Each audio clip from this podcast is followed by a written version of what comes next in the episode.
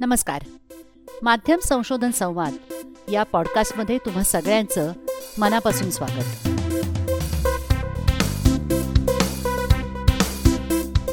गेल्या चार भागांना माध्यम संशोधनामध्ये रस असलेल्यांचा अतिशय चांगला प्रतिसाद मिळतोय त्याबद्दल मनापासून धन्यवाद. तुम्हाला माहितीच आहे माध्यम संशोधनाविषयी मराठीतून अगदी सोप्या पद्धतीनं थोडीशी माहिती देता यावी. मूलभूत संकल्पना स्पष्ट करता याव्यात. म्हणून साधारण दोन महिन्यांपूर्वी मी या पॉडकास्टला सुरुवात केली. अर्थातच वीस बावीस मिनिटांमध्ये ती ती संकल्पना अगदी समग्रपणे सांगून होणं शक्यच नाहीये. केवळ एक पॉडकास्ट ऐकल्यानं ती संपूर्ण संकल्पना समजेल असंही नाही. त्याच्या जोडीला माध्यम संशोधनाविषयीची चांगली चांगली पुस्तकं वाचायला हवीत. आणि मुख्य म्हणजे चांगल्या पद्धतीनं झालेले संशोधन निबंध आणि प्रबंध वाचायलाही हवेत. तरच आपल्याला ही संशोधनाची सगळी प्रक्रिया लक्षात येईल हे मी वारंवार सांगितलंच आहे पण आज पुन्हा एकदा सांगते. आजच्या या भागामध्ये आपण पूर्व साहित्याचा आढावा या अत्यंत महत्त्वाच्या टप्प्याविषयी बोलणार आहोत. म्हणजे काय तर रिव्ह्यू ऑफ लिटरेचर. इंग्रजीमध्ये बोलताना कधीकधी त्याचा उल्लेख आर ओ एल असा संक्षिप्त रूपात केला जातो किंवा काही काही जण त्याला लिट रिव्ह्यू असंही म्हणतात. तुम्ही त्याला नाव काहीही द्या आर ओ एल म्हणा रिव्ह्यू ऑफ लिटरेचर म्हणा लिट रिव्ह्यू म्हणा किंवा पूर्व साहित्याचा आढावा असं म्हणा संशोधन साहित्याचा आढावा म्हणा पूर्वीच्या संशोधनाचा मागोवा म्हणा आपल्याला त्या टप्प्यावर काय करणं अपेक्षित आहे आणि ते कशा पद्धतीनं करणं अपेक्षित आहे हे जाणून घेणं जास्ती महत्त्वाचं आहे. आपण आपला संशोधनाचा विषय ठरवतो. वेगवेगळे संदर्भ स्रोत वापरून आपल्या संशोधनाशी संबंधित विविध घटकांची वस्तुस्थिती माहिती करून घेतो. त्यांच्याविषयीचा तपशील त्यांची आकडेवारी त्यांचा इतिहास हे सगळं समजून घेतो. तरीही तथ्य संकलनाला आपल्याला सुरुवात करता येत नाही. याचं कारण आपल्या संशोधन विषयाच्या अनुषंगाने अत्यंत महत्त्वाच्या प्रश्नांची उत्तरं आपल्याला शोधायची असतात. हे प्रश्न कोणते? तर यापूर्वी विषयासंबंधी काय काय संशोधन झालेलं आहे? कुठे झालेलं आहे? ते कशा पद्धतीनं केलं गेलं होतं? त्याचे निष्कर्ष काय आले? त्याच्यामध्ये कशाचा अभ्यास झाला? कशाचा नाही झाला? त्यांनी कोणत्या पद्धती वापरल्या होत्या? वेगवेगळ्या संशोधनांमधले निष्कर्ष समान होते? का त्यांच्यामध्ये काही फरक होता? का ते अगदी पूर्णत परस्पर भिन्न होते? त्यांनी संशोधन कितपत काटेकोरपणे केलं? त्यांचे निष्कर्ष ग्राह्य मानावेत का? त्यांनी कोणती सैद्धांतिक चौकट वापरली होती? ह्या सर्व प्रश्नांची उत्तरं आपल्याला मिळाली की आपल्या संशोधनाचा आराखडा बनवायला आपल्याला मदत होते. त्यामुळे आज आपण पूर्व साहित्याचा आढावा या टप्प्याचं अगदी सविस्तर परिचय करून घेऊयात. पूर्व साहित्याचा आढावा म्हणजे काय?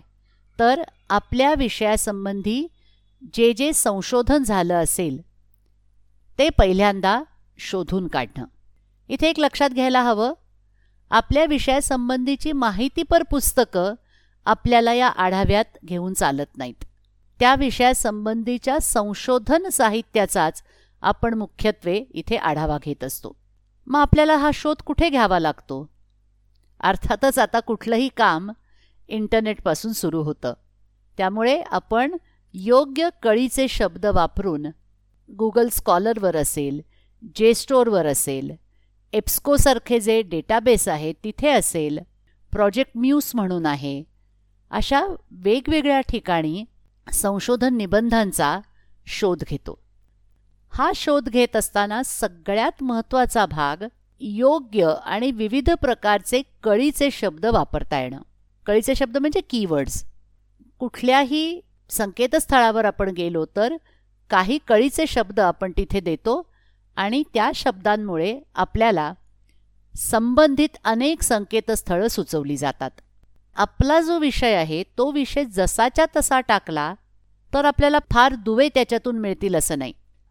आपला विषय सोशल मीडिया संबंधी असेल समाज माध्यमांविषयी असेल तर आपण फक्त सोशल मीडिया असेच कळीचे शब्द देऊन एकदाच शोध घेतला तर सर्वच्या सर्व संशोधन साहित्य आपल्यासमोर येईल असं नाही. मग आपल्याला काय करावं लागेल? फेसबुक असा कळीचा शब्द देऊन आपण शोधायला पाहिजे. कधी? ट्विटर असा दिला पाहिजे कधी इंस्टाग्राम दिला पाहिजे. शिल्पा नाईक यांचा विषय होता a study of health coverage in Indian daily newspapers याच्याविषयी पूर्वीचं संशोधन बघत असताना आपल्याला अर्थातच हेल्थ कव्हरेज असा कळीचा शब्द देऊन शोध घेता येईल. मग कव्हरेजच्या ऐवजी दुसरे काय शब्द वापरता येतात? हेल्थ रिपोर्टिंग असा आपल्याला शब्द वापरता येईल. किंवा हेल्थ प्रमोशन असा शब्द वापरता येईल. मग हेल्थला पण दुसरे काही शब्द आहेत का? कदाचित वेलबिईंग असा शब्द वापरता येईल.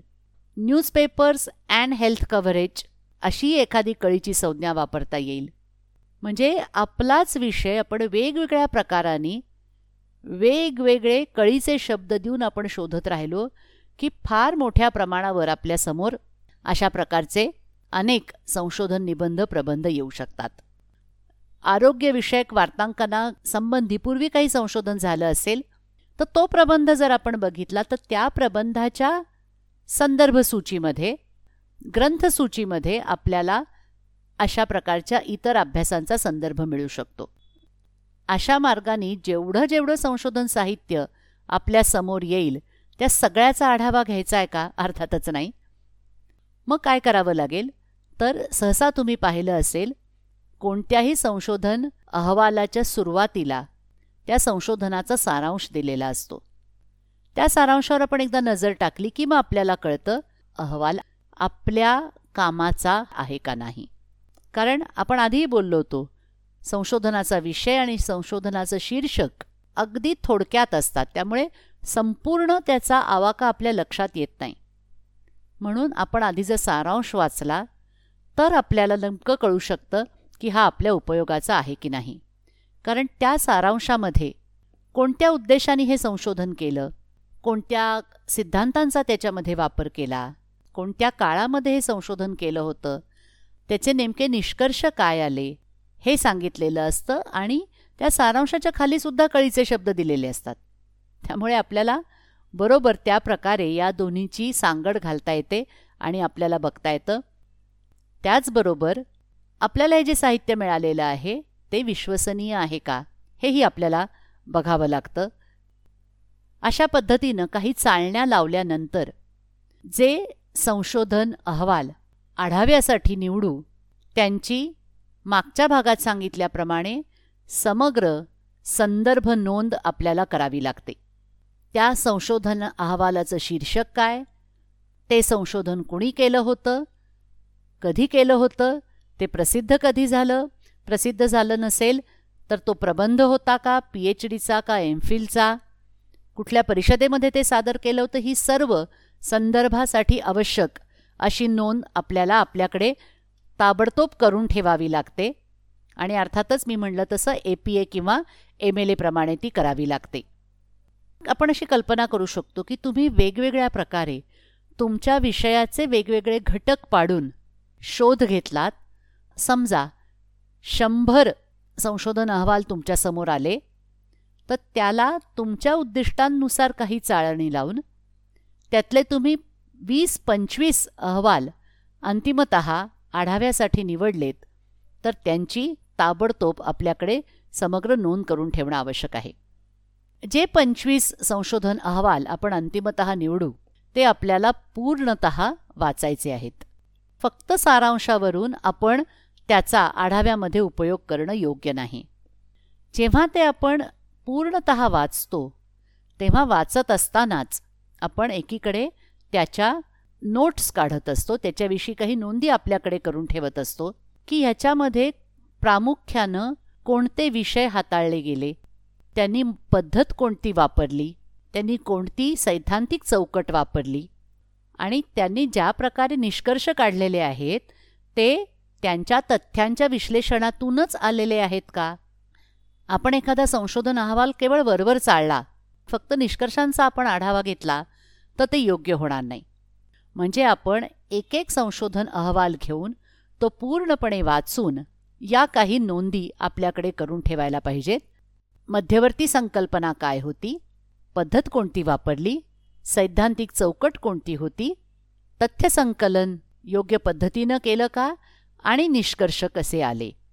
अशा प्रकारे या वीस पंचवीस अहवालांच्या स्वतंत्र नोंदी झाल्यानंतर सर्व नोंदींचा आपल्याला एकत्रितपणे विचार करायचा आहे. मग आपण त्या अभ्यासांचं वर्गीकरण करू शकतो. आपण वर्गीकरण कशा प्रकारे करू शकतो? तर मागचंच आपण उदाहरण समजा घेतलं.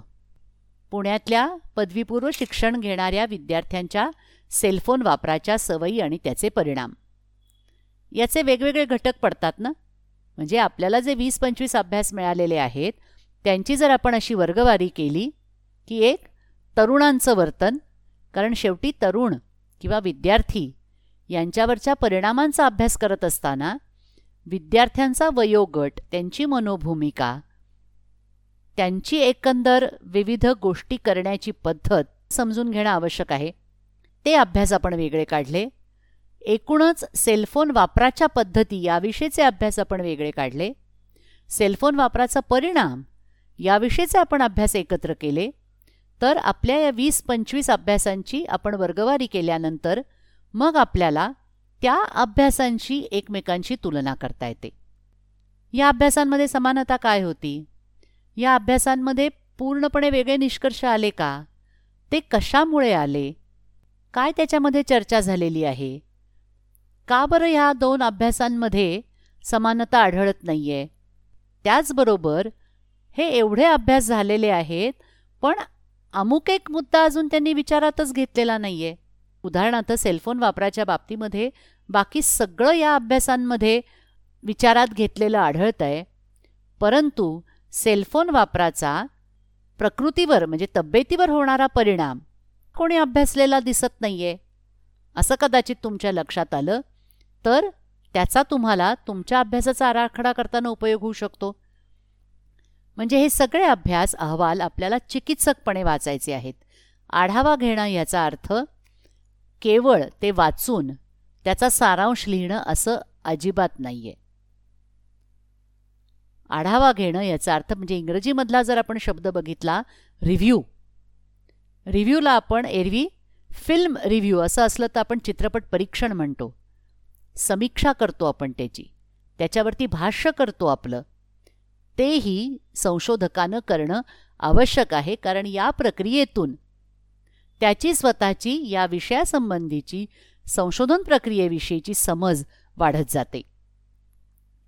त्याचबरोबर अत्यंत महत्त्वाच्या दोन तीन गोष्टी या पूर्व साहित्याच्या आढाव्यातून मिळतात.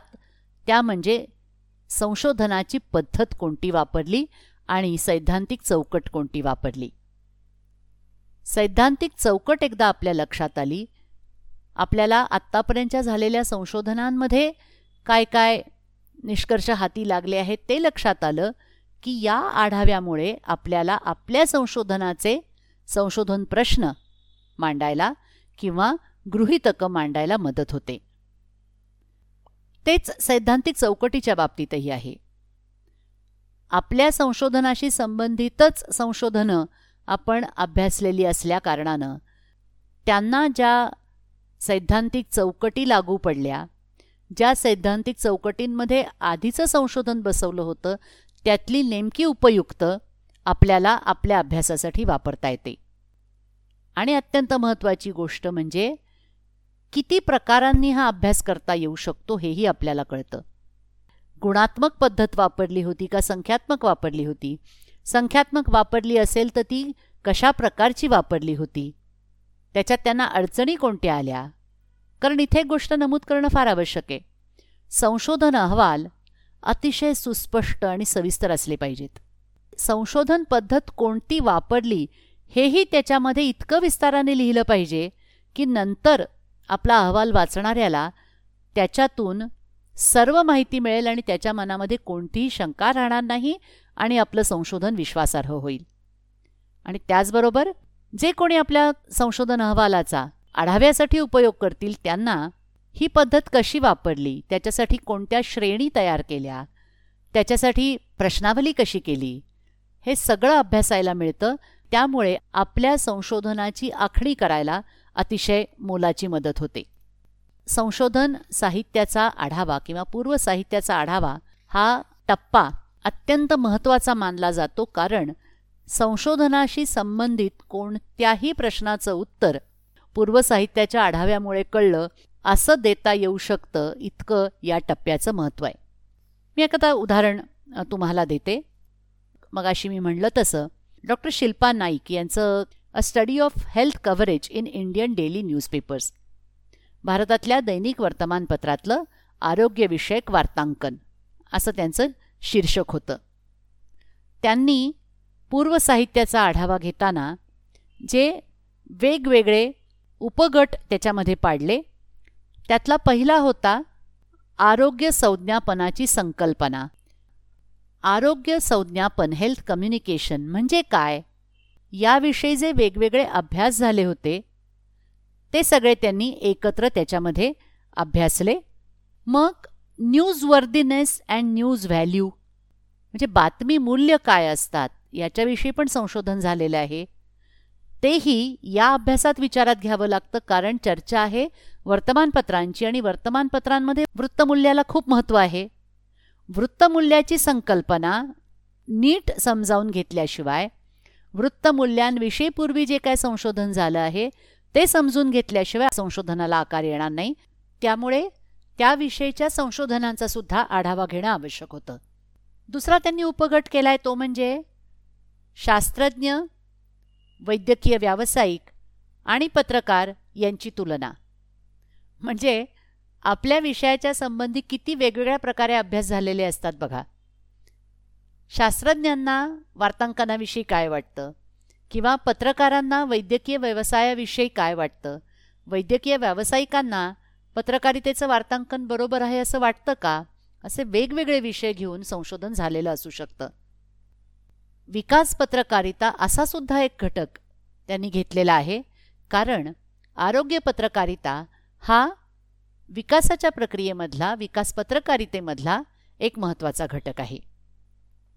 आणि त्याच्यानंतर त्यांनी अर्थातच या वेगवेगळ्या संशोधनांमधून ज्या सिद्धांतांचा अभ्यास केला त्यानुसार त्यांनी त्याचा आणखी एक उपगट केला आणि अजेंडा सेटिंग फ्रेमिंग थिअरी अशा प्रकारच्या वेगवेगळ्या सिद्धांतांचीही त्यांनी त्याच्यामध्ये चर्चा केली आणि त्यांचं संशोधन कोणत्या सैद्धांतिक पायावर उभं राहणार आहे हेही त्यांनी स्पष्ट केलं.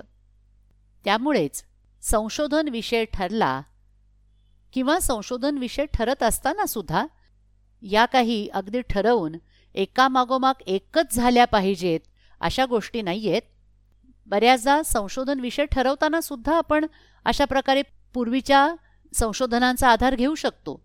परंतु एकदा संशोधन विषय ठरल्यानंतर अधिक चिकित्सक दृष्टीने आधीच्या संशोधनांचा अभ्यास केला पाहिजे आढावा घेतला पाहिजे आणि ती समजून घेतली पाहिजेत. त्या टप्प्याला पूर्व साहित्याचा आढावा घेणं असं म्हणतात. हा आढावा आपण आपल्या संशोधनाच्या प्रक्रियेमध्ये संशोधक म्हणून आपल्या स्तरावर घेतो. परंतु आपलं संशोधन पूर्ण झाल्यानंतर जेव्हा आपण संशोधन अहवाल लिहितो त्या अहवालामध्ये सुद्धा पूर्व साहित्याचा आढावा हे अत्यंत महत्त्वाचं प्रकरण असावंच लागतं. म्हणजे डॉक्टर शिल्पा नाईक यांच्या प्रबंधामध्ये पूर्व साहित्याचा आढावा हे जवळपास साठ पानांचं प्रकरण आहे. हे प्रकरण कशा पद्धतीनं लिहावं लागतं त्याची रचना कशी करावी लागते हे आपण आणखी काही भागांनंतर अहवाल लेखनासंबंधीच्या भागामध्ये जाणून घेऊ.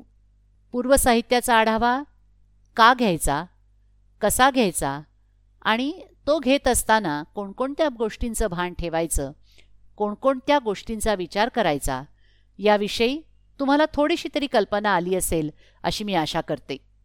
रिव्ह्यू ऑफ लिटरेचरविषयी वेगवेगळ्या पाश्चात्य विद्यापीठांच्या संकेतस्थळांवर चांगल्या प्रकारे काही मार्गदर्शक सूचना दिलेल्या आहेत. आत्ता मी सांगितलं तसं समर्पक कळीचे शब्द वापरून आपणही त्याचा शोध घेऊ शकतो. आज एवढंच. नमस्कार.